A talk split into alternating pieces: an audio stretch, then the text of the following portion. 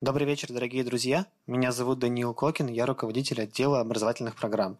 Рады видеть вас в Ельцин-центре. И сегодня мы продолжаем э, лекции совместно с нашими партнерами с, с Колтехом. Э, многие, наверное, представляют, что исследование мозга – это когда режут череп и ковыряются скальпелем в этой штуке. Но на самом деле сегодня есть более гуманные методы, они называются неинвазивные, но понятное дело, что у каждого из них есть как свои преимущества, так и свои недостатки. И о неинвазивных методах исследования мозга нам сегодня расскажет сотрудник Сколтеха, кандидат физико-математических наук Николай Кошев. Прошу приветствовать.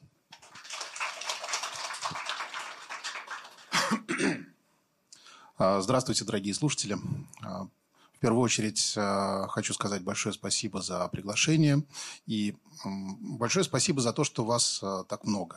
То есть это э, неожиданно, потому что обычно к этой теме слишком большой интерес не проявляется. Сейчас я объясню почему. Дело в том, что эта лекция, в отличие от других лекций вот из этой серии, будет посвящена скорее не мозгу как таковому, а именно инструментарию исследования головного мозга. А, когда мы говорим о мозге, а, ну, этот слайд, в общем-то, здесь очень мало информации на нем самом. Здесь больше текстовая часть, извините.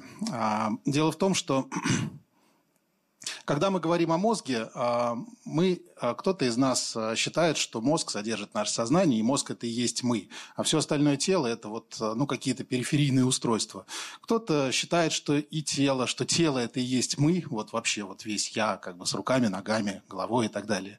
Кто-то считает, что мы это вообще бессмертная душа, а все тело, включая и мозг, это какая-то ну, периферийное устройство для взаимодействия с окружающей реальностью. Это вопрос уже больше философского плана, и так как я некомпетентен в философии, признаюсь, я, наверное, этот вопрос обойду стороной. А, однако я думаю, что никто не, не сомневается в том, что мозг а, можно рассматривать как центр управления, как минимум, нашим телом и очень во многом нашей жизнью, нашими решениями. А, мозг сам по себе – это очень сложный функционально орган. Дело в том, что вот если мы рассмотрим а, другие органы, легкие, печень, сердце, а, у них есть а, либо одна, либо несколько каких-то, ну, в общем-то, более или менее понятных функций. А про мозг вот так вот сказать очень сложно, потому что мозг выполняет огромное количество функций. Получая информацию каждый момент времени, буквально, представьте себе скорость, с которой он ее обрабатывает в реальном времени. Мозг получает информацию, например, от тела от нашего, то есть от каких-то систем организма. Эту информацию мы во многом даже не сознаем и даже не знаем, что мы ее получаем. Однако мозг ее обрабатывает в режиме реального времени и разрабатывает какую-то тактику, стратегию изменения параметров тела, например, температуры или давления, координируя все эти процессы с целью а, оптимального какого-то функционирования в данной ситуации из а, условий, ну, при условии наличия этой информации нашего тела. Еще больший объем информации мозг получает от наших сенсорных органов. То есть э, гигантский объем информации мы получаем, например, э, зрительный в каждый буквально момент времени. Причем эта информация с э, огромной скоростью обрабатывается буквально в реальном времени. Конечно же, есть какая-то задержка, магии не существует, но а, обрабатывается она действительно настолько быстро, что мы можем принимать решения с задержкой в какие-то десятые доли секунды. А, и, конечно же, а, эта информация от сенсорных органов, она не ограничивается только нашими глазами. Здесь можно упомянуть и обоняние, осязание, слух, чувство равновесия и многое-многое другое. А, мозг моментально интерпретирует эту информацию, а, делая ее понятной для нас. То есть не просто какие-то а, звуковые колебания, например, волны, а вот конкретное слово. То есть мы мало того, что эту информацию и звуки сразу же воспринимаем, так мы еще и сразу же анализируем эту информацию, распознавая, допустим, то или иное слово на том или ином языке. Ну, то есть представляете, какая-то сложность вычислительная. Вот вся эта информация, она а, ложится ежесекундно буквально, обновляет нашу память и опыт. А память и опыт а, в купе с этой информацией порождают мысли, а мысли в купе с а, памятью, опытом и сенсорной, обновленной уже опять вновь информацией порождают какие-то решения. Вот Честно сказать, вчера, как, да, я забыл сказать, а, презентацию я готовил а, вчера, поскольку был очень загружен в сентябре, и, возможно, она будет где-то сумбурной немножко, возможно, где-то будут какие-то белые пятна. Ну, я этого не, не боюсь, в общем-то. Я думаю, что мы с вами все белые пятна закроем. Так вот, когда я готовил этот слайд, я, честно сказать, хотел сделать какую-то такую понятную, наглядную блок-схему. Вот у меня там было гораздо больше вот этих вот квадратиков. Я их думал соединить какими-то стрелочками. Но пока я их соединял, я, честно сказать, просто запутался. Может быть, это потому, что я некомпетентен в этой области. Может быть, а, это действительно настолько сложная область. Скорее всего даже. А, но то, что я хочу сказать, то, что а, функционально мозг действительно очень сложный. Есть еще одна причина для этой сложности – Мозг а, а, невероятно сложен не только функционально, он сложен даже просто физиологически. Вот ниже у меня будет слайд, где будет схематически показан срез коры головного мозга. Вот даже вот эта вот корочка, она сама по себе обладает огромной сложностью. Но помимо физиологической сложности, есть еще и геометрическая сложность. Наш мозг, в первую очередь, а, большинство вот нейронов, которые участвуют в высшей нервной деятельности, они содержатся именно в коре головного мозга. Это, ну, как что-то, что лежит на поверхности, кора, ну, как кора дерева, грубо говоря. То есть э, толщиной от 2 до 4 миллиметров, такая достаточно маленькая прослойка. А мозг при этом у нас э, ограничен в объеме, объемом нашей черепной коробки. А, поэтому для того, чтобы вот количество этих нейронов стало больше, и для того, чтобы нам иметь больший объем как раз этого серого вещества, это серое вещество начинает ну, фактически комкаться. То есть представьте себе вот лист бумаги А4. А, вы берете этот лист и а, его складываете, там, можете скомкать его до какого-то вот такого состояния. Площадь этого листа останется точно такой же, а вот объем занимаемый может довольно сильно уменьшиться. В итоге а, мозг обладает очень высокой геометрической, в том числе, сложностью. Площадь а, коры одного только полушария от а, тысячи до полутора тысяч квадратных сантиметров. То есть достаточно большая площадь при условии такого вот небольшого объема. И вся эта кора, вся эта площадь, она фактически делится на определенные кластеры, которые активируются. Один кластер может принимать участие в самых разных задачах. И эти кластеры они связаны между собой. Либо белым веществом, белое вещество мозга, это у нас фактически как э, проводочки просто вот внутри мозга находятся. Они связывают э, разные участки коры между собой в том числе. А, либо так, а, они комбинируются, вот эти вот участочки коры, а, в самых разных комбинациях. Вот представьте себе, что у нас есть два числа x и y. Какое у них количество комбинаций? Ну, очевидно, 2, x, y и yx. Если у нас есть э, n чисел, то у нас уже n факториал таких вот э, перестановок. А если у нас э, есть от 10 до 15 миллиардов нейронов, или там какие-то миллионы буквально вот этих вот кластеров нейрональных, они могут комбинироваться между собой в огромном количестве комбинаций. Вот знаете, в математике э, есть такое понятие, как э, мощность континуума. То есть, грубо говоря, вот есть э, у нас какое-то множество из двух чисел, 0 и единицы. У него мощность условно 2. А вот если взять отрезок от нуля до единицы, то на этом отрезочке умещается бесконечное количество точек. И вот этот вот отрезок уже будет иметь фактически мощность континуума. Мощности континуума, они тоже бывают разные. Бывает более мощная мощность континуума, бывает менее мощная мощность континуума, но неважно. Главное, что это фактически бесконечная мощность. И а, вот функциональная а, сложность мозга, я думаю, что ее стоит отнести как раз вот к такой вот мощности континуума. И изучать функциональные, вот функциональные исследования мозга – это сродни изучению, в общем-то, Вселенной. То есть они, можно этим заниматься до бесконечности. Но это не значит, конечно, что это делать не надо, потому что изучение мозга функциональное может дать нам огромное количество как э, практических преимуществ э, там, в медицине или в области э, интерфейсов мозг-компьютер или в области увеличения производительности того же самого мозга, так и стоит отметить, что это просто очень интересно. Для исследования головного мозга у нас есть две основные ветви методов. Это инвазивные методы – и неинвазивные методы. Инвазивные методы, как понятно из названия, предполагают доступ непосредственно к коре головного мозга. То есть либо вот на этой картинке это даже видно, а, на нижней.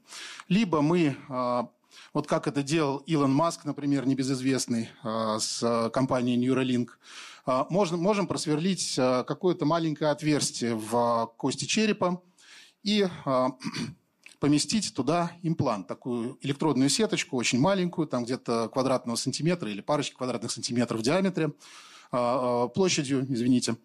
А, и снимать вот с этого небольшого участочка коры очень точную и очень подробную информацию. Инвазивные методы действительно отличаются очень высокой точностью и подробностью. Инвазивные методы позволяют нам а, а, отследить активацию, электрический сигнал от одного лишь маленького пирамидального нейрона, у которого характерный размер вот, тела нейрона – это ну, от 10 до 150 микрометров. И, но вот здесь кроется и э, заодно и минус, конечно, такого подхода. Представьте себе, вот у нас есть помещение, в этом помещении есть воздух, а мы хотим посчитать давление этого воздуха на стены. Что такое давление? Давление – это, ну, оно получается путем соударения молекул воздуха со стенкой. Вот молекулы передают импульс, и мы получаем какое-то давление на стены. И, в принципе, можно в теории представить себе а, такую задачу. Вот мы рассматриваем совокупность огромную всех вот этих вот молекул. У нас есть какой-нибудь очень мощный вычислительный кластер, там суперкомпьютер, и мы, а, рассматривая каждую молекулу в отдельности, можем промоделировать этот процесс, например, там методом Монте-Карло хотя бы, вот, и а, вычислить вот это вот давление. Но проблема в том, что точность этого вычисления будет очень небольшой потому что за то время, что это вычисление будет длиться, а длиться оно может и годы, я, честно говоря, не знаю, сколько даже суперкомпьютер будет решать такую задачу, но явно очень долго. А, мы вот здесь вот находимся, мы дышим.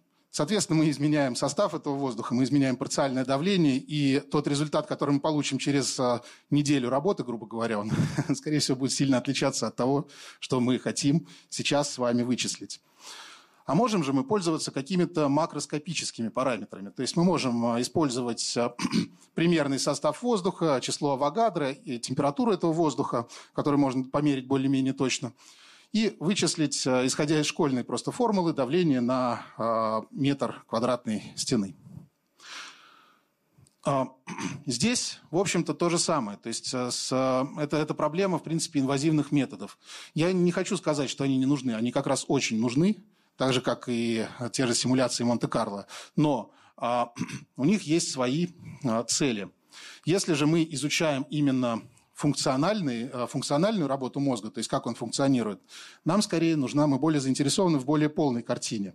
То есть нам интереснее, как, какие отделы мозга когда активируются, какие, а, а, когда они активируются, они активируют какие-то другие отделы мозга. И вот, вот, вот это вот нам интересно как раз рассматривать. Для этого нам не нужна такая высокая точность. Когда мы говорим о неинвазивных методах, мы уже не говорим об отдельном нейроне. Мы говорим уже о достаточно большом кластере синхронно активных нейронов, то есть это от десятков тысяч до миллиона там, нейронов. То есть это уже огромные числа.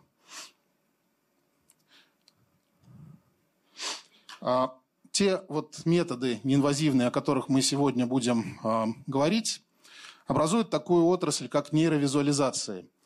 А, целью нейровизуализации является визуализация, извините за тавтологию, и анализ электрической активности головного мозга путем регистрации некоторых феноменов, которые мы можем зарегистрировать неинвазивным методом, то есть не проникая в голову человека – которые генерируются как раз вот этой вот э, электрической активностью. Нейровизуализация имеет, конечно, огромное количество областей применения. Здесь далеко не полный список. То есть это и э, медицина, это неврология, э, нейрохирургическое планирование, нейрореабилитация и очень многие области применения.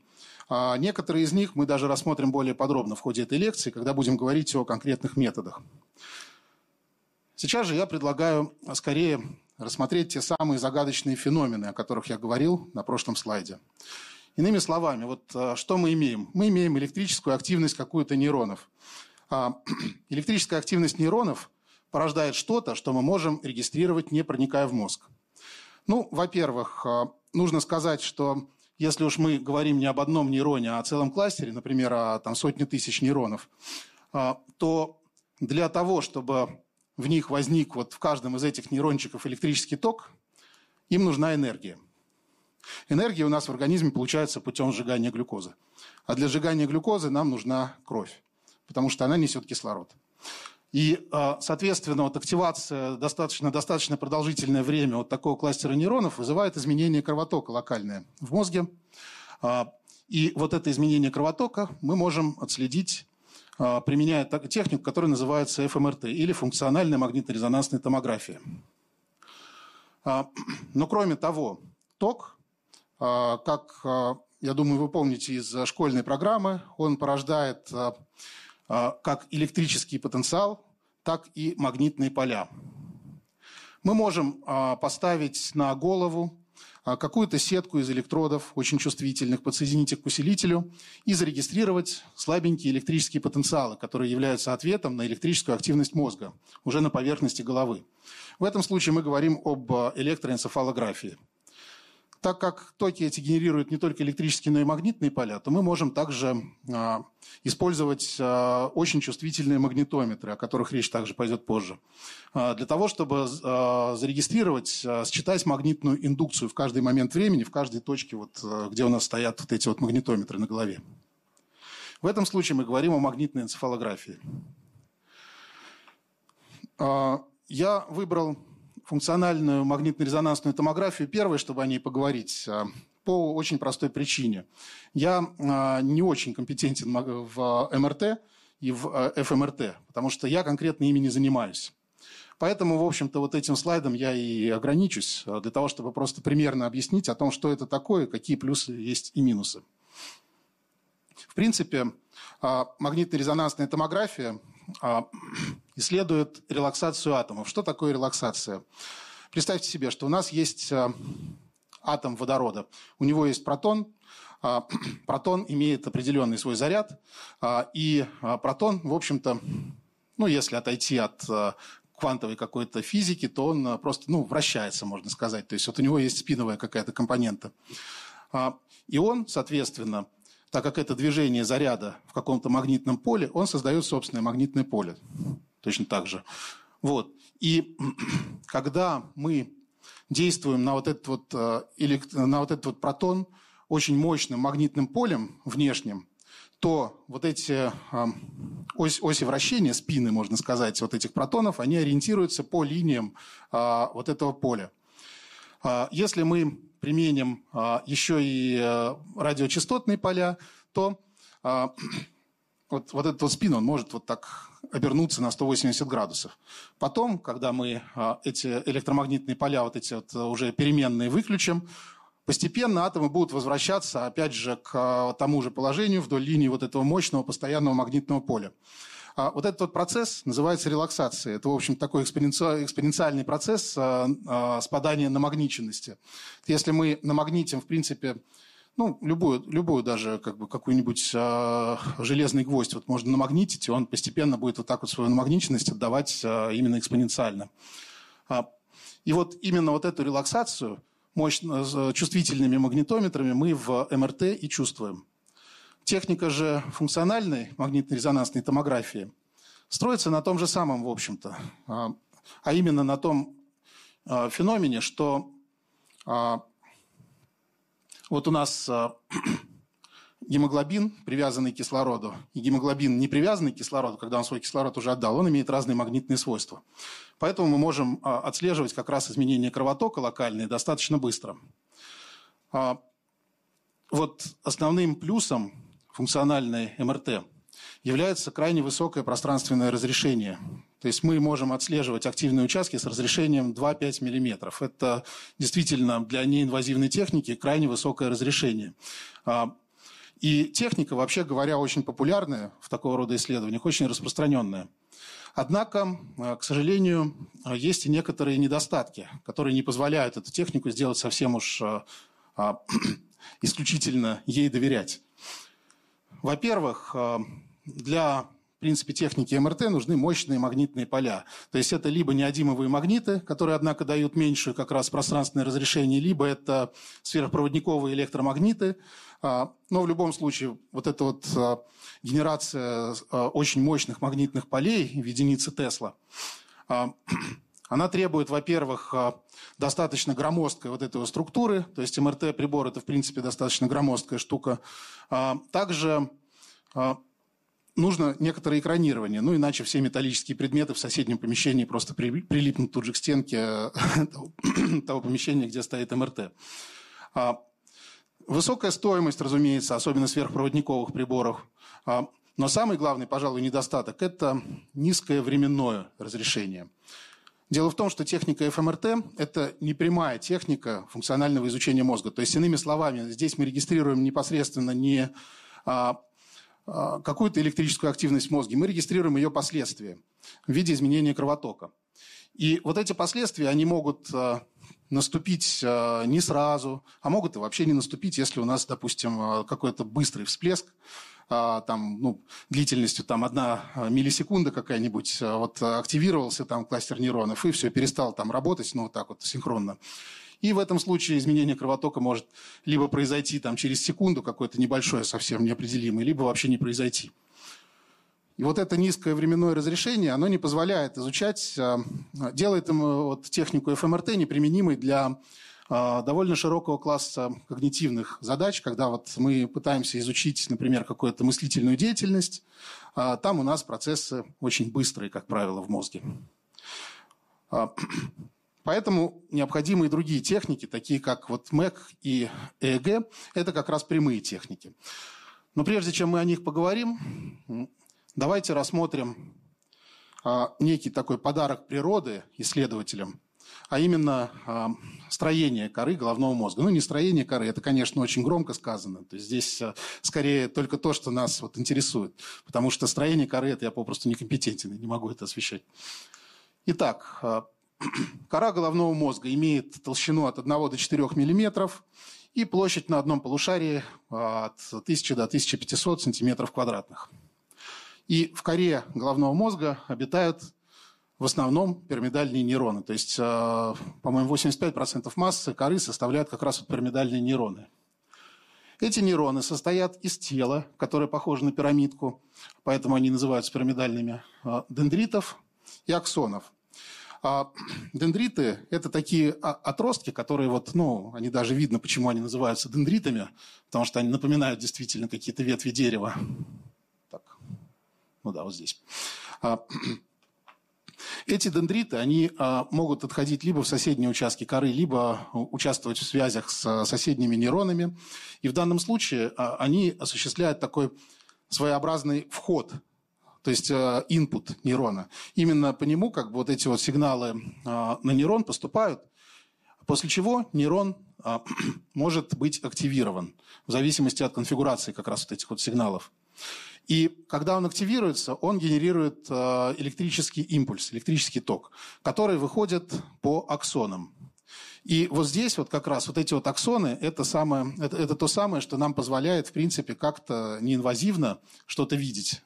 Потому что, если вы посмотрите на э, правую часть вот этой вот картинки, которая слева, вот здесь как раз это э, аксоны и э, обозначены. Дело в том, что кора у нас имеет такую колончатую структуру. То есть нейроны, которые на какой-то возбудитель одинаково примерно синхронно реагируют, они расположены в таких в определенных колонках перпендикулярно поверхности коры. И от них, особенно из нижних участков коры, а, выходят аксоны, которые идут как раз вот в белое вещество. И они также перпендикулярны коре. И в одном вот этом вот аксоне возникает ток, ну, порядка одного наноампера. А, теперь представьте себе, что происходит, если у нас, а, например, 100 тысяч нейронов синхронно вдруг начинают активизироваться, активироваться и отдавать вот по этим аксонам такие вот наноамперные сигналы в белое вещество. В этом случае токи у нас суммируются, и получается суммарный ток уже не один наноампер, а десятки или даже сотни микроампер. И вот эти вот а, токи, они уже вполне детектируемы, если у нас есть достаточно чувствительное оборудование. Они вносят в потенциал на поверхности головы вклад порядка десятков и сотней нановольт, что, в общем-то, уже вполне детектируемо они вносят, э, влияют на магнитную индукцию в окрестностях головы на небольшом расстоянии. Этот вклад составляет десятки, сотни фемтотеслы, иногда пика Теслы. А фемтотеслы – это 10 минус 15. А, то есть представляете себе, насколько чувствительные нужны магнитометры для этого. Ну, впрочем, об этом мы как раз и поговорим сегодня в том числе. Такое, такая постановка а, если у нас есть вот эта вот сенсорная система, которая ловит вот эти магнитные электрические поля, а, мы можем поставить а, две задачи, две основные задачи, которые уже скорее математические. То есть это прямая и обратная задача энцефалографии, будь то электроэнцефалография или магнитоэнцефалография. Прямая задача, в прямой задаче мы в предположении, что мы знаем, какие у нас а, области коры активированы, мы пытаемся смоделировать сигнал на сенсорах. Обратная задача, а, для которой как раз и нужна, по сути, прямая задача, а, это ну, в общем-то, обратная задача. То есть мы измеряем какие-то вот эти вот электрические или магнитные поля и пытаемся по этим измерениям понять, какие участки коры у нас активны. А, здесь а, также я хочу ввести два таких понятия. А, пространство сенсоров и пространство источников. Сразу хочу отметить, вот если в зале есть математики, это не математические пространства, это просто, просто название. То есть пространство сенсоров означает, что мы анализируем сырой сигнал сенсоров. Ну, то есть дальше мы его можем как-то обрабатывать, э, как-то фильтровать, но, в принципе, мы занимаемся анализом э, э, сигнала на сенсорах, то есть, то есть фактически того напряжения, которое вот мы получаем с сенсоров, для того, чтобы понять как-то работу мозга. А, так, например, вот если мы закроем глаза, то если у нас не будет каких-то визуальных стимулов, то у нас а, в зрительной коре мозга, это вот затылочная а, часть коры, а, будет наблюдаться такая синхронная синусоидальная активность частотой где-то 10 Гц, то есть где-то 10 биений в секунду. Это, ну, Честно сказать, я никогда не думал о том, что это такое с точки зрения биологии и физиологии. Могу предположить, что это что-то сродни там, прерыванию в компьютерах. То есть, грубо говоря, нейроны синхронизируются, вот когда у них нет какой-то работы, они просто для того, чтобы а, как-то работать, для того, чтобы там, ну, проявлять какие-то признаки жизни, они вот такую синхронную активность порождают, очень мощную на самом деле активность, то есть альфа-ритмы, вот, вот так называемый альфа-ритм, вот этот синусоидальный, он на самом деле а, один из самых мощных ритмов, в принципе, мозга. А, именно если мы говорим о ритмической активности. Но дело в том, что вот эти вот ритмы покоя, а, они, когда вот мы откроем глаза, вот этот вот альфа-ритм, у нас каждый нейрон начнет уже в своей какой-то парадигме работать. Он будет генерировать уже свои сигналы, и вот эта вот, вот синхронизация, она разрушается сразу же. Вот, то есть мы закрываем глаза, у нас возникает вот эта, вот эта синусоида 10-герцовая, открываем глаза, и все, никакой синусоида уже нету. Но а, эти, вот а, ритмическая активность такая, ритмы покоя, они возникают не только в связи со зрением, они на самом деле возникают а, в связи со всем. То есть есть гамма-ритмы, бета-ритмы, дельта-ритмы, тета-ритмы. Их на самом деле очень много. И вот совокупный анализ всех этих а, ритмов также позволяет, имеет некоторое диагностическое значение. Вот а, это просто как такой пример, а, что мы можем достать именно из сенсоров. То есть а, а, не а, анализируя, какие участки мозга где у нас активируются, а вот просто непосредственно из сырого сигнала на сенсорах. Кроме того, из сырого сигнала на сенсорах мы можем также анализировать паттерны сигнала. То есть, грубо говоря, вот я подниму, вот у меня на голове есть какие-то электроды ЭЭГ, я подниму руку, и вот у меня какие-то сенсоры зарегистрируют более мощный сигнал, нежели другие сенсоры с другой стороны. А, и вот а, вот этот вот паттерн, сколько бы я раз руку не поднимал, он будет примерно одинаковый. То есть, конечно же, туда примешаются какие-то другие помехи, там, шумы, а, результат моих там мыслительной деятельности. Но вот какой-то один паттерн, он будет всегда примерно одинаковый, если я буду совершать одно и то же движение. Если я подниму другую руку, естественно, что паттерн будет другой. И вот анализ, так, вот такой вот паттерновый анализ, он лежит в основе а, методов, в основе интерфейсов мозг-компьютер, которые вот сейчас очень такая модная тема, например, там управление компьютером, управление мышкой компьютера при помощи мысли, то есть вот э, накладывают ЭГ-датчики на голову, и вот таким образом можно управлять. И это на самом деле имеет, э, это совсем не развлечение, это имеет очень большое значение, то есть и в нейрореабилитации, и в протезировании, например, парализованный человек может таким образом общаться с миром, в принципе, то есть э, выбирая буквы.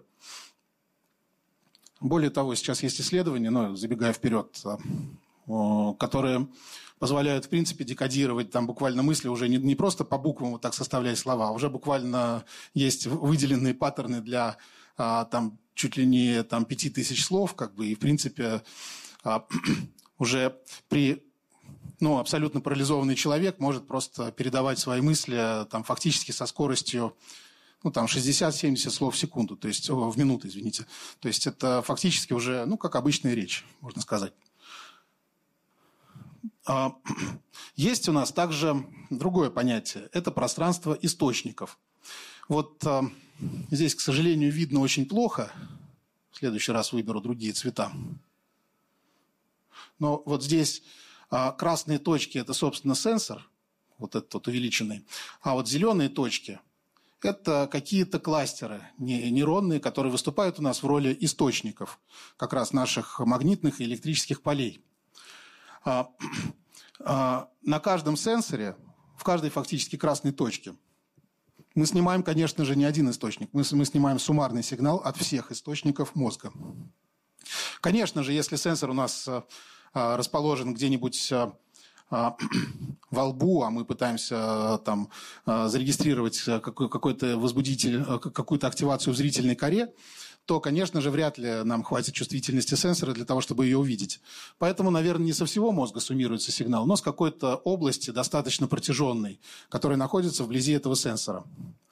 А, поэтому переход от а, пространства сенсоров, пространства источников, это, вообще говоря, задача очень сложная а, математически некорректно поставленная.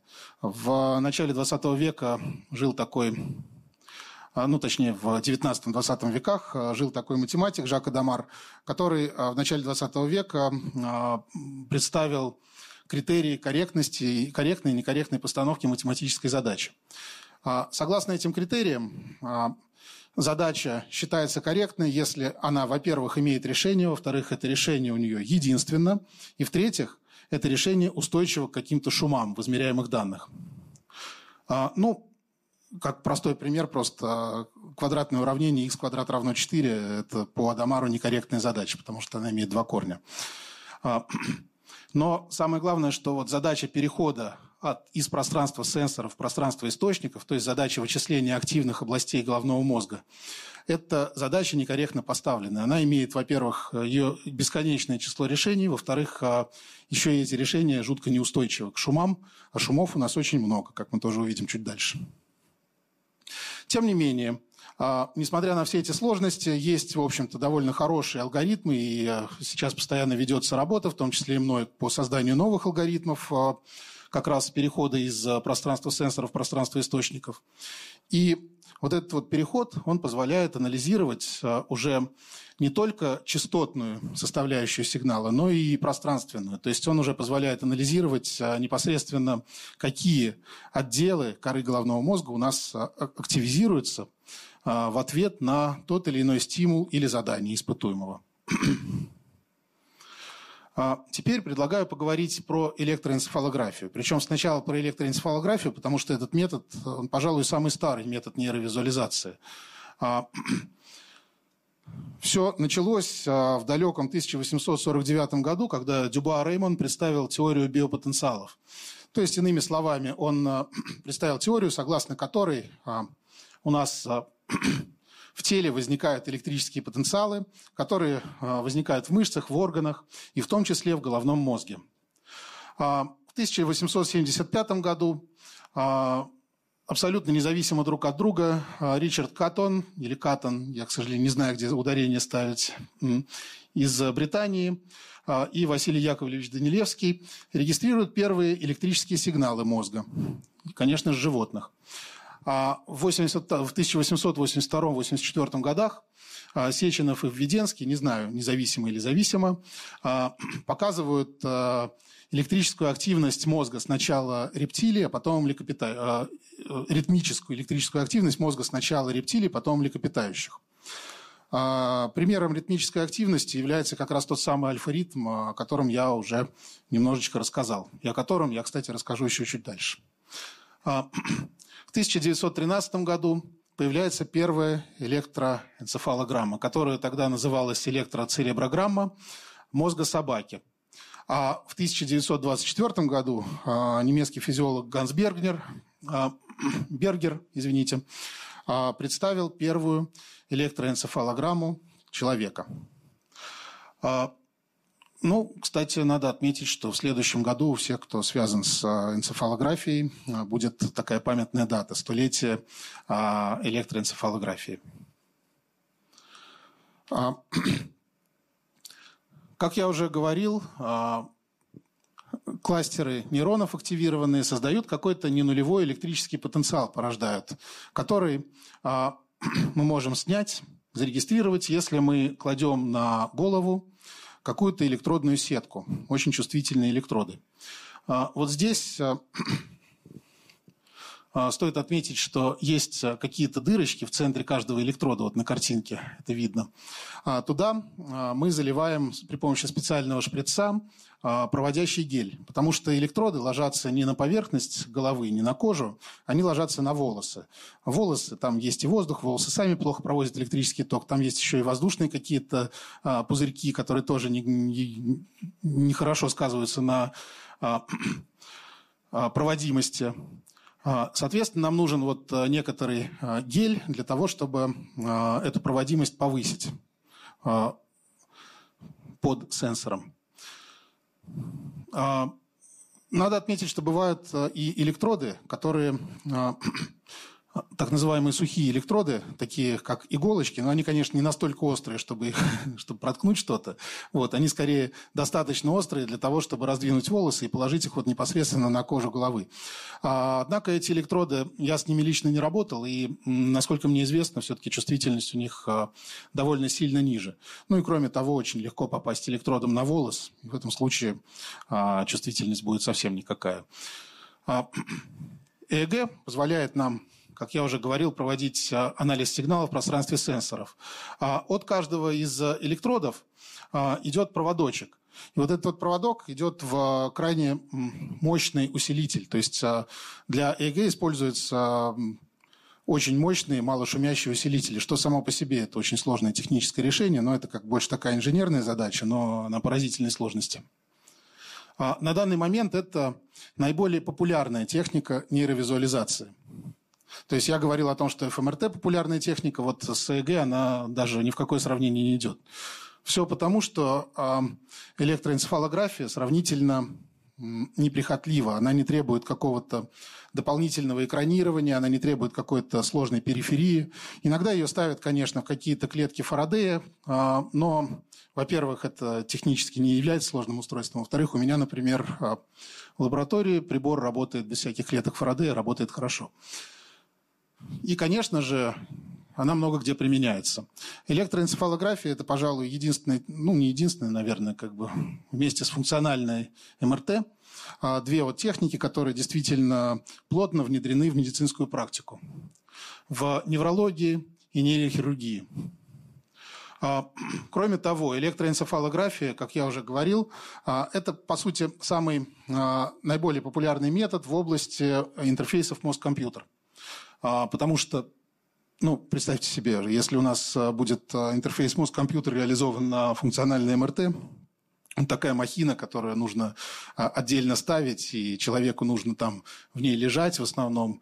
Ну, то есть, если он не лежит, то, соответственно, это уже неодимовые, скорее всего, магниты, они не дают такого пространственного разрешения хорошего. Ну, то есть, это так слабо применимо для мозг-компьютерных интерфейсов.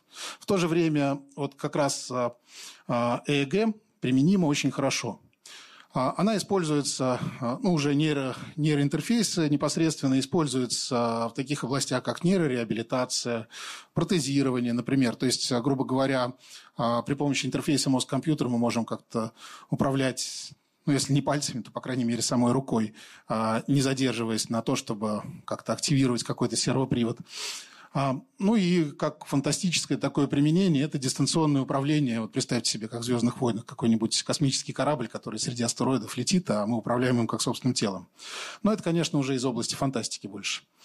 А, ну и, конечно же, а, доступность ЭЭГ позволяет использовать ЭЭГ в огромном количестве самых разных центров и лабораторий а, для нейрофизиологии и когнитивных а, исследований. Это исследование мышления, исследование сна, исследование нейродегенеративных заболеваний. А, на этом слайде приведена такая общая характеристика электроэнцефалографии – во-первых, а, ну, стоит начать, наверное, с того, что я здесь не написал. Электроэнцефалография – это пассивный метод регистрации а, активности. А, она абсолютно безопасна.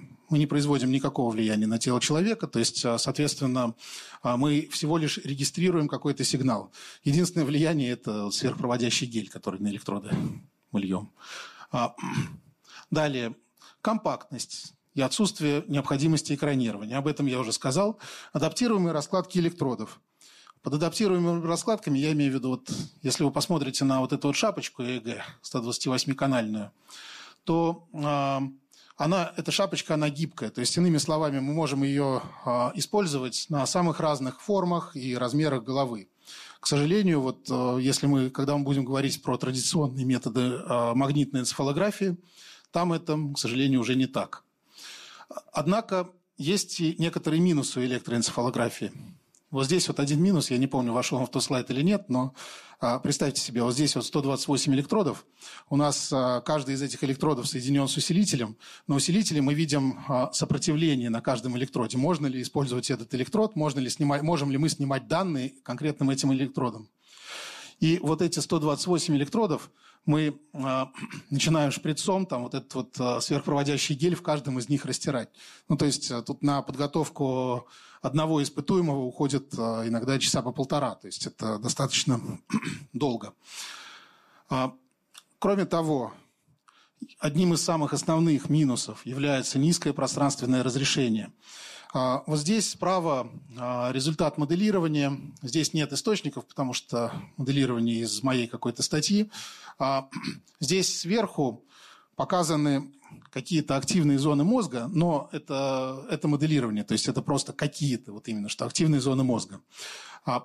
Вот они имеют там какие-то очертания, а снизу показан результат моделирования, то есть то, что мы увидим на, электро, на электродах ЭЭГ. Как видите, пространственное разрешение этого метода оставляет желать лучшего, к сожалению. То есть источники попросту сливаются, и разделить их уже нет никакой возможности. Но самое главное, что сигнал у нас, а, вообще говоря, очень искажен. Потому что наша голова это очень сложный проводник. То есть кость черепа, она практически не проводит электрический ток, а спинномозговая жидкость имеет очень высокую, наоборот, проводимость, так же, как и кровь. А, и, соответственно, вот сигнал, который мы получаем на электродах, он вот этой вот проводимостью, а особенность, в особенности незнанием точным а, этой проводимости, он довольно сильно искажен. Кроме того, наш череп, наша голова, в принципе, является низкочастотным фильтром что обеспечивает достаточно слабую а, чувствительность электроэнцефалографии к высокочастотной ритмической активности. А, есть огромное количество статей, где при помощи ЭЭГ изучают, например, гамма-ритм, который начинается от 30 Гц. Однако в большинстве случаев, а, как уже было показано, ну не мной в смысле было показано, а в других исследованиях в этом случае мы изучаем не ритм, исходящий из мозга, а попросту ритмы, исходящие из мышц, которые также являются электрически активными органами. Ну и, конечно же, сложность подготовки оборудования, о которой я уже сказал. Вот э, в совокупности э, эти минусы э, подтолкнули человечество к созданию нового метода, метода магнитной энцефалографии или МЭК. В скажем так, МЭК начал развиваться тогда, когда появились достаточно чувствительные магнитометры. А, на тот момент это были а, магнитометры СКВИТ, то есть сверх, сверхпроводниковые квантовые интерферометры. А, они были представлены Джимом Циммерманом в 1965 году, когда вот еще ездили вот такие вот машины. И первое, первое а, исследование по... Вообще впервые а, магнитная, магнитная энцефалография была показана Дэвидом Коэном и Эдгаром Эдельсаком в 1972 году. Записывали они а, тот самый альфа-ритм, о котором я уже говорил, который у нас возникает при закрытых глазах, вот эта вот активность, и практически полностью пропадает при открытых глазах. Что здесь как раз и видно. То есть там подпись «Eyes closed» там, где амплитуда увеличивается. Так как э, используются э, сенсоры, вот эти сверхпроводниковые квантовые интерферометры, а в них э, вот они сверхпроводниковые. Я уже не, я, я еще не раз за эту лекцию произнесу это слово, вот на него стоит обратить внимание. А, дело в том, что а, сверхпроводимость у нас достигается при очень низких температурах. Поэтому вот эти сенсоры, они помещаются в а, достаточно толстостенный сосуд Дюара, где они попросту замораживаются жидким гелием.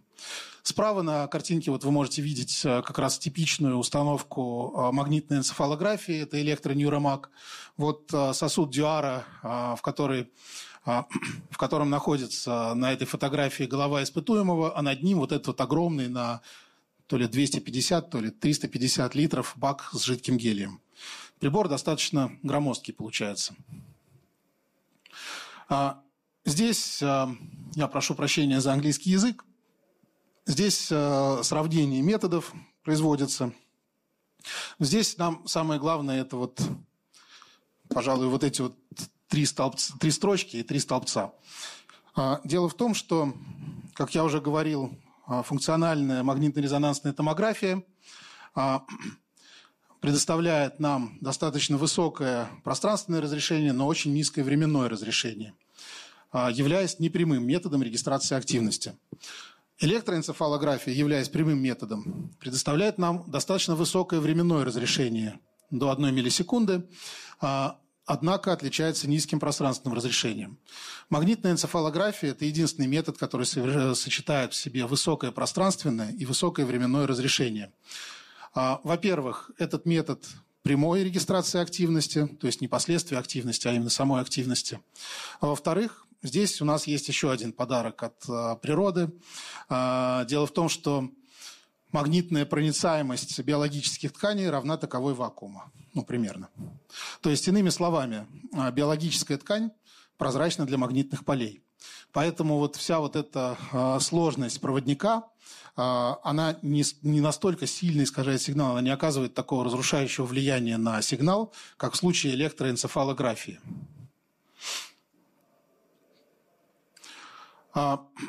Mac, конечно же, применяется очень много где. По, по сути, это самый мощный метод нейровизуализации. А, во-первых, исследование кратковременной а, активности мозга, то есть временное разрешение у него равно таковому у электроэнцефалографии, это примерно одна миллисекунда, что позволяет нам исследовать какие-то действительно быстрые процессы. Во-вторых, высокочастотный анализ. То есть, иными словами, ну, здесь картинка у меня неверная, я прошу прощения, это я собирался заменить, но так, видимо, забыл. А, но это, в общем-то, не важно. То есть это я даже на самом деле сейчас нарисую на доске, потому что довольно интересное. А, в, по сути, у нас единственная установка магнитной энцефалографии установлена в московском МЭК-центре а, при московском а, Государственном психолого-педагогическом университете. И вот а, там а, Татьяна Александровна Строганова, пожалуй, самая известная из российских нейрофизиологов, а, вместе с Еленой Владимировной Ореховой, вот они занимаются, ну и коллегами, они занимаются довольно-таки интересными исследованиями. Вот давайте с вами представим такой небольшой, небольшая вводная. Представим, что у нас есть какая-то вот эта ось времени, это вольты, ну, например, сигнал на сенсорах. У нас есть какая-то синусоида – а если мы к этой синусоиде применим преобразование Фурье, то есть посчитаем ее частотный спектр фактически, то фактически мы просто вот эту ось по времени заменим на ось по частоте f, frequency, и у нас здесь будет один какой-то пик. Этот пик в, будет соответствовать как раз той частоте, которая у нас здесь присутствует. Если же мы добавим, например, а, еще какую-то сюда частоту, у нас пойдет сигнал как-то, например, вот так вот, то, соответственно, у нас добавится еще один какой-нибудь пик уже с меньшей амплитудой. А, это мы сейчас говорим о каком-то а, идеальном сигнале, то есть он а, непрерывный сигнал. К сожалению, мы, конечно же, не можем получать непрерывный сигнал, мы можем получать сигнал с определенной частотой, например, 1 миллисекунда. То есть у нас будет регистрироваться сигнал только в каких-то точках, а в остальных не будет. В этом случае вот этот вот пик, он будет как-то размываться в зависимости от частоты, и этот пик тоже будет как-то размываться. А, а теперь представим, что у нас есть еще и какой-то а, достаточно мощный всегда а, шум в сенсорах. В этом случае у нас эти пики, они не будут в нуле. На самом деле они будут уже уже спектр будет выглядеть не как вот какие-то горбики, а он будет выглядеть вот как-то как вот так.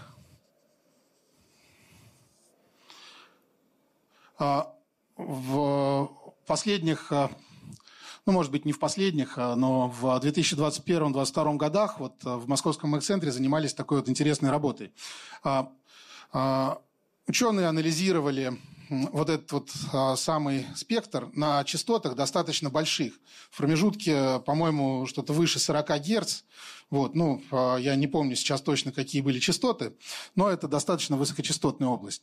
И, а, и а, выяснилось, что, например, у детей а, с диагностированной умственной отсталостью вот в этой области спектр а, магнитной энцефалограммы выглядит а, совсем не так, как он выглядит а, у а, детей в норме. Вот. То же самое было, похожее исследование было проведено Татьяной Александровной Строгановой еще в 2010-х годах. Это исследование касалось ранней диагностики аутизма. То есть вот а, иными словами, было показано, что именно метод магнитной энцефалографии имеет огромное диагностическое значение. Потому что если мы говорим, например, о, про аутизм, то чем раньше мы его а, сможем диагностировать, тем больше вероятность, что ребенок адаптируется к жизни в обществе и будет жить а, такой полной абсолютно жизнью. А, но это, э, если первые а, два пункта у меня были посвящены исследованию в пространстве сенсоров именно, то вторые два пункта у меня посвящены исследованию в пространстве источников. Потому что МЭК позволяет переходить на пространство источников. Во-первых, это коннективность. Вот это вот тоже очень интересная тема. Если а, в ответ на какой-то стимул у нас активизируется какой-то участок коры головного мозга, то он не будет активизироваться один. Как правило, а, его активизация, его активация повлечет за собой активацию какого-то другого участка коры головного мозга. А скорее не одного, а нескольких, многих участков там коры головного мозга. И вот а, как раз а, коннективность – это как раз вот такие совокупность вот этих активаций люди изучают. И коннективность как раз мы не можем изучать, во-первых, без полной картины, то есть то, о чем мы говорили, когда я рассказывал про инвазивные и неинвазивные методы, а, и мы не можем изучать ее без перехода в пространство источников. Кроме того, а, стоит отметить еще вот такую интересную очень область. А, это предоперационное картирование, вообще хирургическое планирование. Вот здесь на фотографии изображена британская скрипачка Дагмар Тернер, которой в 2020 году была проведена операция по удалению опухоли из мозга. А, к сожалению, опухоль находилась очень близко к так называемым невосполнимым зонам головного мозга. Что такое невосполнимые зоны? А, дело в том, что есть у нас участки коры, которые в случае их а, повреждения, в случае их дисфункции, их функции на себя принимают какие-то другие участки коры. То есть а, они как бы, грубо говоря, страхуют и берут на себя их функционал либо частично, либо полностью. Есть же у нас такие зоны коры, которые уже не восстанавливаются, к сожалению. А, и вот как раз а, опухоль а, находилась рядом с моторной корой, рядом как раз вот с такой вот невосстановимой, невосполнимой зоной коры головного мозга Дагмар Тернер. Поэтому во время операции, когда ей уже открыли черепную коробку, ей положили на серое вещество электроды электрокортикографии и предложили ей во время операции, ну, боли нет, потому что мозг не чувствует боли сам по себе, а, ей предложили играть на скрипке. То есть она фактически, ей делали а, нейрохирургическую операцию, она в это время играла на скрипке для того, чтобы в процессе этой операции врачи могли видеть, какие зоны, в какие зоны коры им нельзя лезть. Но Здесь я эту фотографию привел просто, чтобы рассказать об этом случае, но, в принципе, это, конечно, инвазивный метод. А, однако магнитная энцефалография с учетом высокого временного пространственных разрешений позволяет а, производить локализацию как раз вот этих вот невосполнимых зон мозга а, до того, как откроют череп. Что очень, на самом деле, полезно, потому что ну, например, если очаг эпилепсии какой-нибудь расположен в невосполнимой зоне, то проще его оставить и смириться просто с а, приступами или подавить их как-то лекарственными средствами, чем а, туда лезть, потому что это очень опасно. А, но, конечно же, это не полный список применений магнитной энцефалографии. Но, как и у всех методов, которые вот были представлены в этой презентации, не обошлось и здесь без э, ложки дегтя в бочке меда. А, во-первых, шумы. Дело в том, что вот э, как мы уже видели, вклад от э, электрической активности головного мозга в магнитные поля в окрестности головы – это десятки, сотни фемтотесла, ну, до пика Тесла. То есть это от 10 в минус 14 до 10 в минус 12 Теслы. Это очень-очень маленькие поля. В то время как даже фоновое магнитное поле Земли измеряется уже десятками микротесла. То есть оно, ну, скажем, в 10 или 100 миллиардов раз мощнее, чем полезный сигнал, который мы хотим зарегистрировать. К счастью, магнитное поле Земли, оно достаточно предсказуемое, и если у нас есть не один сенсор, а два, вот второй сенсор, например, стоит на каком-то удалении от головы и не чувствует уже поле головы, а чувствует только это поле, то от поля Земли мы можем достаточно эффективно отделять, удалять попросту из сигнала. А, но, к сожалению, полем Земли тут ничего не ограничивается, потому что а, ремонтник, который на два этажа выше включит дрель, нам настолько сильно собьет весь эксперимент когнитивный, что, что его придется проводить заново попросту. А, кроме того, а, вот, например, в московском маг-центре под ним пролегает ветка метро. Когда идет поезд, мы его видим очень хорошо, гораздо лучше, чем человеческий мозг. Конечно же, есть огромное количество уже методов, как фильтровать вот эти вот помехи. А, но, тем не менее, все равно некоторые записи все еще приходится попросту некоторые эксперименты повторять из-за того, что где-то прошел поезд. Кроме того, вот а, представьте себе, в нас течет кровь. Кровь – это проводник. А кровь течет, соответственно, движется. Что у нас происходит при движении проводника в магнитном поле Земли? В крови возникают электрические токи. Очень, слабые, но они все-таки от них никуда не деться. Эти, эти электрические токи, они а, в том числе, мы их чувствуем нашими сверхчувствительными магнитометрами. А, ну, и, конечно же, мышцы сами по себе, вот и сердце, и мышцы, они а, тоже доставляют очень немало проблем. То есть, опять же, это электрически активные органы, причем токи в а, мышцах, они на несколько порядков, обычно там в тысячу раз, например, мощнее, чем те токи, которые у нас есть в мозге. А, поэтому а, эта проблема шумов, на самом деле, это очень серьезная проблема. А, вот все эти проблемы приводят к тому, что фактически метод МЭК, несмотря на все его плюсы, он далеко не самый распространенный метод – То есть, во-первых, во-первых, он очень дорогой, потому что это сверхпроводниковый метод, он требует постоянного вливания в устройство жидкого гелия, это очень дорогой расходный материал. И фактически в России, как я уже говорил, есть лишь одна установка э, на данный момент, вот именно функционирующая для публики, то есть это э, установка в Московском МЭК-центре. Э, если мы посмотрим на вот эту карту, вот эта карта на самом деле, это карта не МЭК установок, эта карта взята с сайта Vacuum Schmelze, это производитель магнитных экранов. Эти магнитные экраны настолько сложные технологически, что используются в основном для Mac. Поэтому по этой карте можно, в принципе, судить о распространенности Mac в мире в первую очередь. Вот э, устройства Mac распространены в Канаде, в США, в странах Европы, где они довольно-таки плотно, кстати говоря, внедрены даже в медицинскую практику. А последнее время вот они начали распространяться в странах Азии, таких как Китай и Япония. Японцы даже делают свои магнитные экраны и свои установки Mac и ни с кем не делятся почему-то. То есть они даже не особо публикуют. Вот. Но они там точно есть. Однако, вот эта вот низкая популярность, а, в 2017 году на рынок вышел новый тип магнитометра, неожиданно.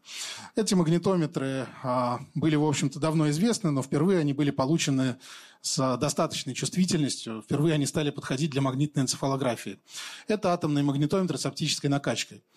Появление этих, вот эти магнитометры, они не требуют жидкого гелия, а, они компактны достаточно и позволяют их так же, как и ЭГ, в общем-то, в какую-то а, шапочку такую а, какую-то шапочку такую ставить на голову и измерять, соответственно, магнитные поля. И появление вот этих магнитометров, оно фактически вдохнуло новую жизнь в область а, магнитной энцефалографии. А, и в интерес к ней, конечно же. А, прототипы таких систем сейчас производятся в мире. Несколько команд в мире над этим работают, в том числе и вот наша команда в Сколтехе. Но этим дело не ограничилось. А, вот этот вот всплеск интереса к теме магнитной энцефалографии привел к тому, что в мире, в принципе, задумались о новых сенсорах. А, так, в 2020 году, ну, 2021, если быть более точным, а, сразу два магнитометра, применимых для МЭК, были уже изготовлены в России. Во-первых, это тоже магнитометр с оптической накачкой, который а, был разработан а, Антоном Вершовским в Институте ОФА. Второй магнитометр – это вообще магнитометр уже третий совсем, то есть он а, не имеет отношения ни к магнитометру с оптической накачкой, ни к сверхпроводниковым квантовым интерферометрам. Это феррозондовый магнитометр, про который мы тоже, тоже я чуть-чуть расскажу. Однако я не хочу сказать, что песенка «Сквит Мэг» то есть на сверхпроводниковых квантовых интерферометров, на этом спета. Например, в Швеции, в технологическом университете Чалмерс, а, сейчас активно разрабатывается а, сквит а, на основе высокотемпературной сверхпроводимости. Под высокой температурой я здесь имею температуру не жидкого гелия, а жидкого азота. Однако, ну то есть иными словами, а, сверхпроводимость достигается при температуре жидкого азота. Но жидкий азот на самом деле гораздо лучше, чем жидкий гелий в этом плане, потому что, во-первых, он намного дешевле, раз в 10. Во-вторых, его можно использовать в компрессорных системах, ну, грубо говоря, как в холодильнике, то есть уже использовать как хладагент. Сначала отводить им тепло, потом а, ну, путем испарения, потом его сжижать и посылать опять в новый цикл, опять отводить тепло. То есть расход его тоже оказывается гораздо меньше, чем расход жидкого гелия. А, и, тем не менее, это тот же самый сквит, потому что а, сквит на данный момент все-таки это самый чувствительный из а, всех магнитометров. Вот, они достаточно стабильные, они хорошо переживают какие-то неэкранированные условия, то есть они не впадают в спячку от там, магнитного поля Земли, например. Ну, иногда впадают, но не всегда. То же самое касается э, магнитометров с оптической накачкой. Сейчас магнитометры с оптической накачкой, если еще пять лет назад это было какое-то такое новое слово, и всем непонятно, у всех глаза горели, э, то э, вот сейчас фактически есть у нас корпорация QSPIN, которая в промышленных масштабах эти сенсоры, вот они как раз изображены здесь слева сверху, поставляет на рынке. Из них можно собирать уже свои Mac-системы, что, собственно, делаем и мы. А, есть а, компания Kernel. Kernel – это вообще какая-то фантастическая компания, которая поставляет, э, не поставляет, точнее, а делает прототипы 700-канальных Mac-систем. Я не знаю, зачем такие Mac-системы нужны. Честно говоря, они стоят примерно как самолет, наверное. Вот. Но, тем не менее, очень интересно. А, компании Serco и Fieldline ассоциированы также с компанией QSpin, также представили а, свои уже MonMac-системы. А, причем компания Serco год назад даже поставила первую коммерческую Mac-систему в какой-то британский госпиталь. Ну и, как я уже говорил, в FTI имени Оффе также разрабатывается, и уже разработан, точнее, именно свой магнитометр с оптической накачкой. Кроме того, магнитометры с оптической накачкой, они имеют достаточно большой потенциал для развития. А, во-первых, а, а, в 2020 году появляется целая серия работ от самых разных независимых авторов, которые уже используют магнитометр с оптической накачкой в неизолированных магнитных комнатах, то есть в неэкранированных пространствах. Дело в том, что большинство магнитометров с оптической накачкой, которые имеются на данный момент, они в принципе не работают в условиях магнитного поля Земли. Они даже не калибруются и ничего не регистрируют. Вот, однако, это было а, преодолено. Кроме того, магнитометры с оптической накачкой, э, те, которые сейчас на рынке, они а, довольно горячие. То есть, если магнитометр сквит работает в условиях сверхнизких температур, то магнитометры с оптической накачкой работают в условиях ну, достаточно высоких температур. То есть это 140-160 градусов. Конечно же, их изолируют, а, вот эти вот корпуса, но все-таки представьте себе вот шапочку из 50 магнитометров, которая фактически нагрета до 60 градусов, ну, вряд ли в ней долго просидишь. То есть а, какой-то долгий нейрокогнитивный эксперимент вряд ли можно провести с такими сенсорами. Однако сейчас также есть вот работы, которые представляют именно уже сенсоры магнитометра с оптической накачкой, работающие при комнатных температурах. Кроме того, вот, э, как я уже говорил, э, э, вместе с Высшей школой экономики и Российским квантовым центром мы также представили вот свой магнитометр, вот феррозондовый. Ну, здесь я не буду, это страшный достаточно слайд, я не буду объяснять, наверное, потому что попросту уже времени у нас остается очень мало.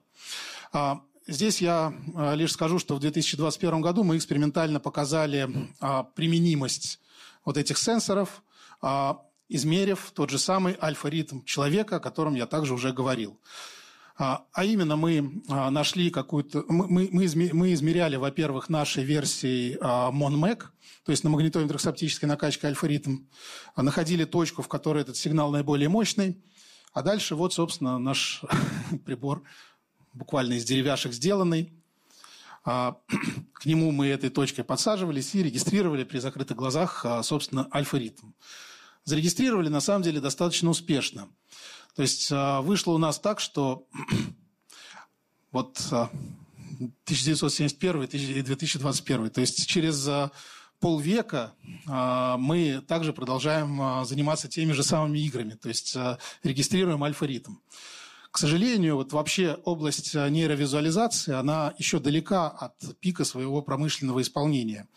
А, то есть пока что все, все-таки нам предстоит еще гигантское абсолютно количество работы для того, чтобы все это а, заиграло бурными красками и на рынке, и в научном мире. То есть это пока это как бы все-таки стезя там, а, достаточно небольшого числа исследователей. Но прежде вот чем закончить лекцию, я бы хотел напомнить вам, как внезапно развивались компьютеры и как видели их эксперты того времени, когда они развивались. Так Томас Ватсон, на тот момент глава IBM, в 1943 году э, сказал, что мировой рынок компьютеров будет составлять 5 единиц. А Кен Олсон в 1977 э, вообще усомнился в необходимости э, каждому индивидууму иметь свой собственный компьютер. Ну вот сейчас я хочу вас спросить. Наверняка здесь вряд ли у кого-то нет смартфона. То есть наверняка у каждого здесь есть смартфон. И эти смартфоны, поверьте, они в тысячи раз мощнее, чем компьютеры того времени. Билл Гейтс, небезызвестный вам в 1981 году, утверждал, что 640 килобайт памяти а, хватит а, для всех и всегда. Но, опять же, а, отсылка к вашим смартфонам. Какой объем памяти содержится в них.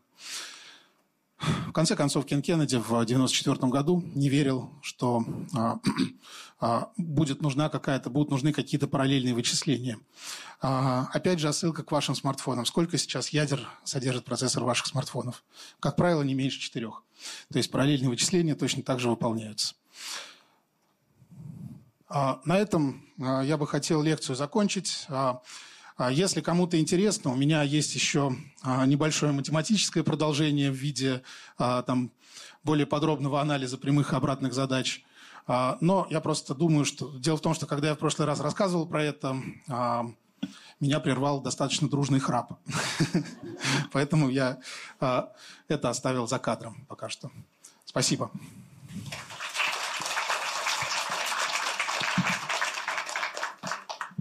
Друзья, если у вас есть вопросы, подходите, пожалуйста, к микрофону и задавайте их лектору.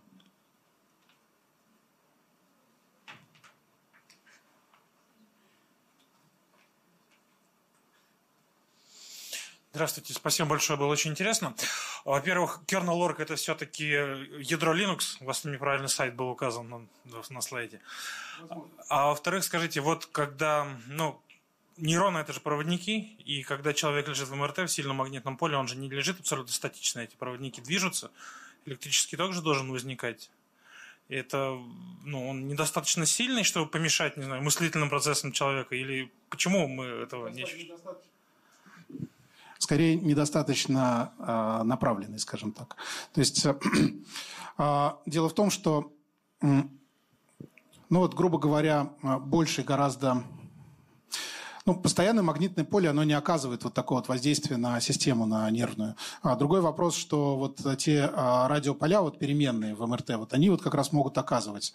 То есть, а, более того, что, ну, во-первых, а, мощное МРТ-устройство приводит к частоте полей, которая сравнима с таковой в микроволновке, ну, что само по себе, сами понимаете, не очень хорошо. Вот. А во-вторых, да, они могут оказывать некоторое влияние на мыслительные процессы, но я не исследовал этот вопрос, поэтому я, к сожалению, не могу вам ответить подробно. Понятно, спасибо. Но а, в чем вы абсолютно правы, что а, действительно в МРТ нужно, ну, при ФМРТ а, требования лежать абсолютно неподвижно. Да, спасибо за лекцию. Вопрос по протезированию. Я так понимаю, что ЭЭГ позволяет протезировать исходящий сигнал. Сейчас над этим работается. А насчет входящего сигнала от сенсорных органов идет какая-то вообще работа в мире? Я знаю, что насчет слуха есть э, протезы, то есть людям возвращается слух, если в височную область устанавливается датчик, в общем, там обучается человек. А остальные органы сенсорные можно ли спротезировать? А, насколько мне известно, работа в этом направлении действительно ведется. Ведется она не мной, поэтому здесь я не могу комментировать э, очень много. Но а, вот не так давно, где-то с год назад, я был на презентации, где обезьянам, кошкам фактически протезировали глаза, как бы, то есть зрение, именно возбуждая зрительную кору. Вот, а, они а, умели различать, например, там, дверь, там, отличать там, от чего-то еще. Вот. Ну, то есть довольно-таки тоже интересная работа. Вот, опять же, я здесь не могу комментировать, к сожалению, слишком подробно. Я не помню сейчас название компании. Не, Россия, Россия. Ну, а, насколько мне известно, в США вообще очень много таких исследований, но, а, к сожалению, сейчас а, в... за США я сейчас слежу не очень активно.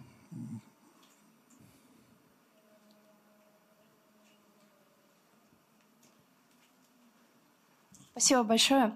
Скажите, пожалуйста, можно ли с помощью математического аппарата описать все процессы, происходящие в мозге? Это первый подвопрос. Или что-то все из области неописуемого остается? И является ли ваша диссертация в области физики, физико-математических наук э, как бы началом вот этого научного исследования в области изучения мозга? Или продолжением? Спасибо.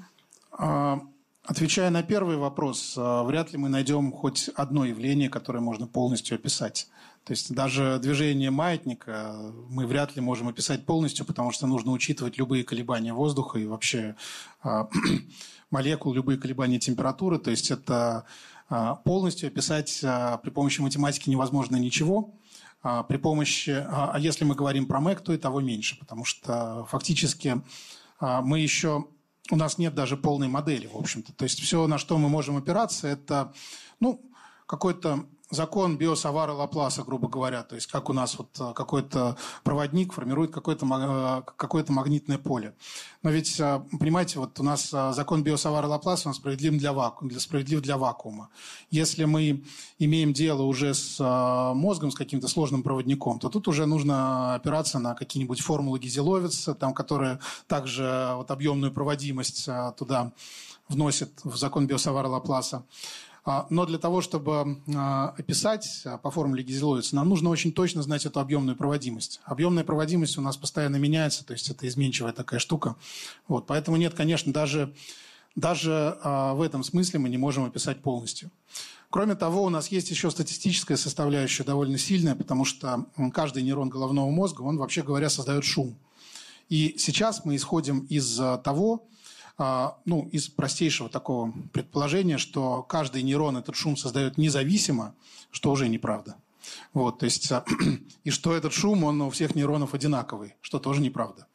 Вот, то есть, иными словами, мы можем использовать то есть, только какие-то очень упрощенные модели для того, чтобы, вот как в анекдоте, почему ищешь ключи под фонарем, если потерял их не здесь? Ну, потому что там светлее. Вот, то есть, к сожалению, вот а, пока что ищем там, где светло.